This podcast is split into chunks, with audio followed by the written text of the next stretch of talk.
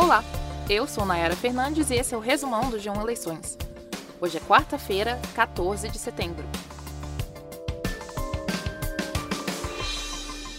Presidenciáveis e outros candidatos condenaram a postura do deputado estadual Douglas Garcia, que ontem à noite ofendeu a jornalista Vera Magalhães no debate dos candidatos ao governo de São Paulo feito pela TV Cultura.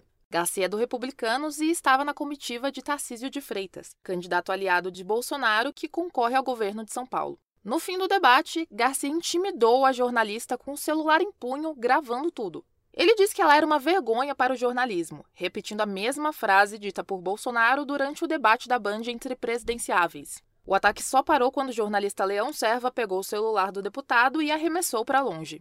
O vídeo que mostra tudo isso circulou pelas redes, gerou revolta e virou assunto de campanha. A Natuzaneri comenta pra gente sobre mais esse episódio de violência nessas eleições. Oi, pessoal, estou passando aqui para falar de um fato que novamente envolve uma agressão a uma mulher jornalista. Foi uma situação muito difícil para a própria Vera, mas muito difícil também para nós, mulheres jornalistas, que somos, temos sido o alvo preferencial de ataques. Acho que vale a pena dizer para vocês qual é a função do jornalismo. O jornalista ou a jornalista eu gosto de imaginar que tem a função de acender a luz.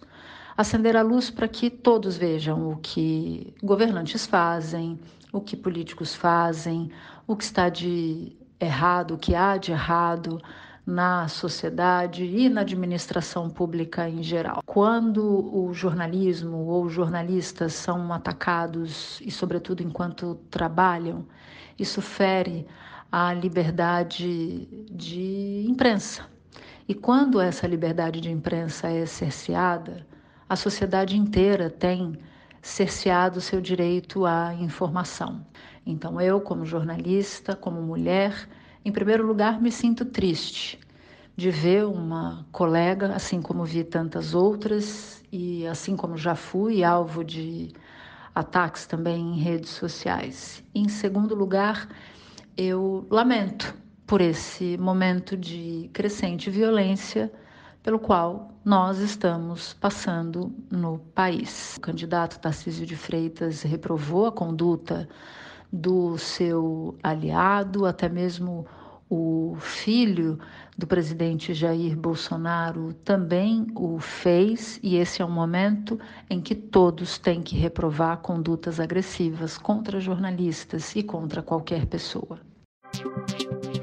Tarcísio de Freitas, candidato ao governo de São Paulo, disse hoje que Douglas Garcia, que é o seu colega de partido, deve ser punido pela Alesp, a Assembleia Legislativa de São Paulo. Deputados entraram com um pedido de cassação do deputado bolsonarista no Conselho de Ética da Casa. Pelas redes sociais, os também candidatos Fernando Haddad, do PT, e Rodrigo Garcia, do PSDB, repudiaram o caso. E os presidenciáveis também falaram sobre o ataque a Vera Magalhães. Lula disse que foi um desrespeito. Ciro Gomes chamou de ação terrorista. Simone Tebet classificou como uma barbaridade. Bolsonaro não se pronunciou sobre os ataques à jornalista. Já o deputado Douglas Garcia publicou um vídeo nas redes para dizer que não agrediu a jornalista e diz que registrou um boletim de ocorrência na polícia contra ela.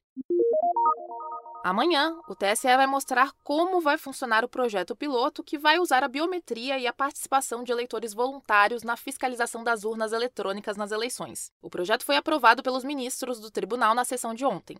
Ele era executado em parte das 640 urnas que vão passar pelo chamado teste de integridade.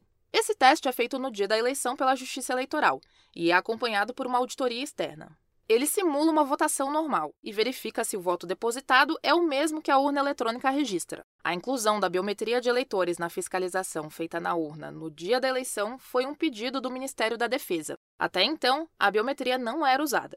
Segundo o TSE, eleitores serão convidados a participar do teste depois do voto. Se o eleitor aceitar, vai assinar um termo e colocar apenas a biometria na urna que está sendo testada. Ele não vai votar duas vezes. As outras etapas do teste serão feitas pelos servidores da Justiça Eleitoral. Ainda na sessão de ontem, o TSE também manteve a proibição do uso de imagens dos atos do 7 de setembro pela campanha de Bolsonaro.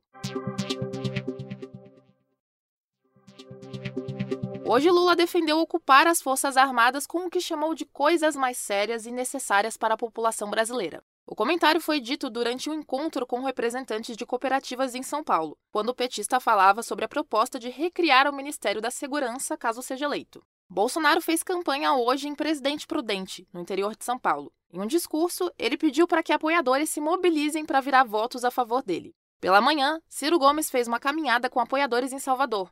Na agenda dele também estava previsto um comício em Aracaju. Simone Tebet esteve no Recife, visitando um parque tecnológico.